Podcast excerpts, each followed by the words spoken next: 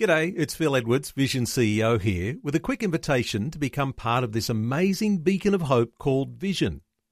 Together we can put our love into action to help people of all kinds build or rebuild their lives on the truth of God.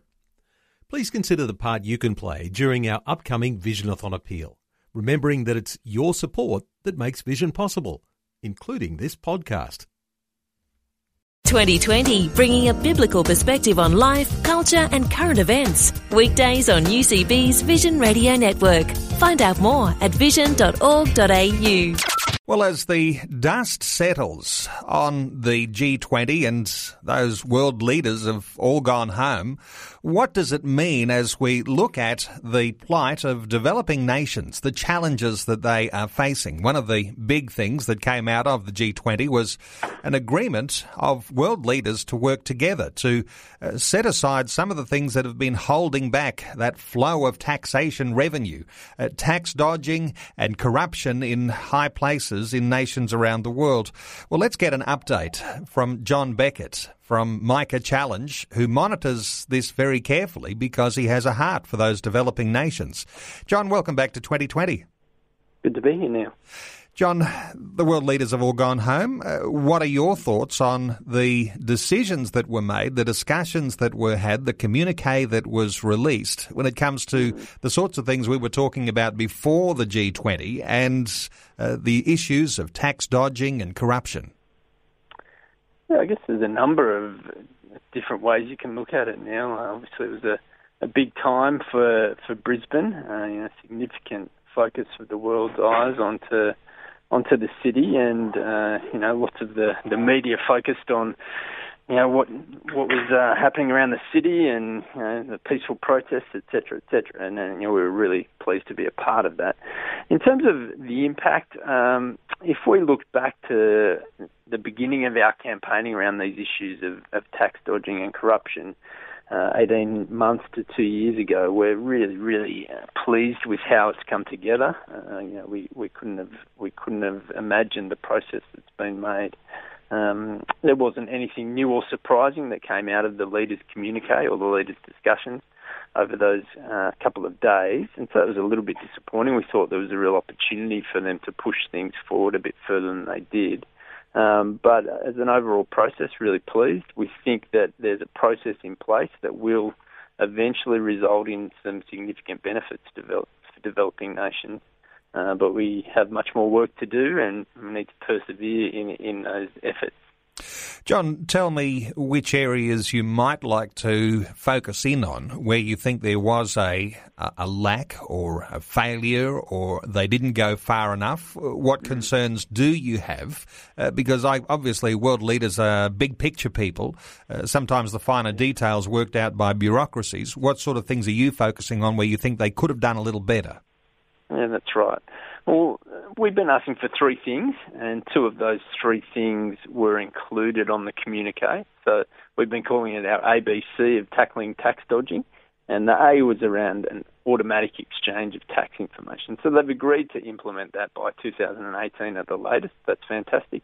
And we're also pleased that they've explicitly mentioned that they'll uh, make great efforts to include developing nations around that process and that table. Um, the second thing, the B, is around knowing who the beneficial owners of, of companies and trusts are. Again, that was mentioned in the communique. That just allows uh, allows authorities around the world to track where where money is going and to know who's benefiting from the money that moves around the world. The third thing wasn't mentioned, and I think that's the place where we would most significantly uh, want them to focus their energies, and particularly the Australian government, over the next 12 months, and that is requiring multinational companies to break down their financial reports by countries. At the moment, they're only required to report on a consolidated global set of accounts, and so you can't really see where the money is moving within companies.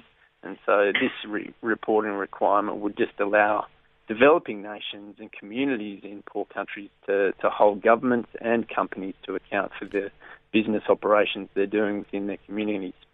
So you think that could actually be a loophole that these global leaders have left unattended that may actually allow these big companies to get off the hook when it comes to taxes in countries? We are disappointed because there's a thing called the OECD, which is essentially the richest nations in the world, who've been working closely with the G20 on this process, and they've released an action plan. And included in that action plan was this country by country reporting standard. And so the disappointing thing was that the G20 leaders didn't pick that up and didn't decide that it was important enough for them to focus significantly on it during their discussion and we we do think that it has significant capacity to to help promote transparency in the global financial system for the benefit of the world's poorest people.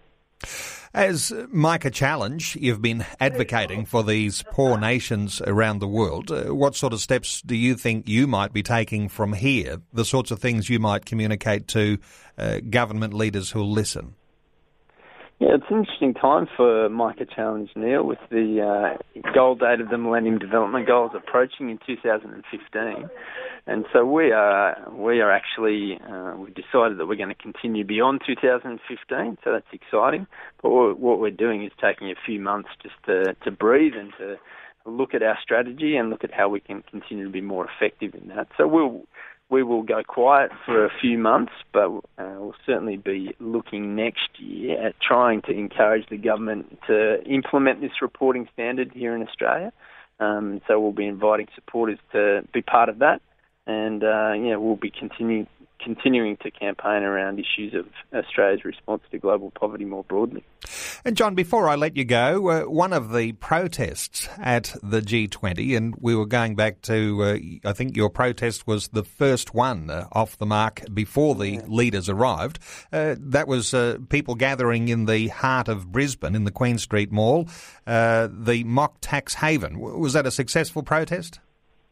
We're really pleased with how it went. You know, we we wanted to be creative, we wanted to be constructive, and uh, really pleased that people from across the churches, across the denominations, and some of the Brisbane public as well joined us, and and we felt like the issue was raised uh, in a really um, constructive way, and so yeah, really really pleased as we said about the awareness of this issue.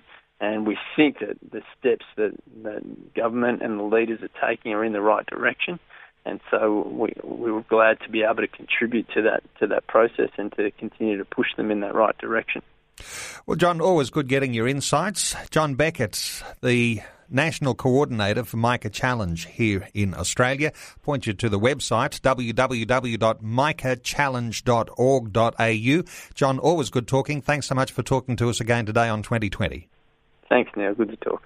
Like what you've just heard? There's more great podcasts, or you can listen to us live at vision.org.au. And remember, Vision is listener supported. Your donation of any amount will help us continue connecting faith to life. Learn more or donate today at vision.org.au.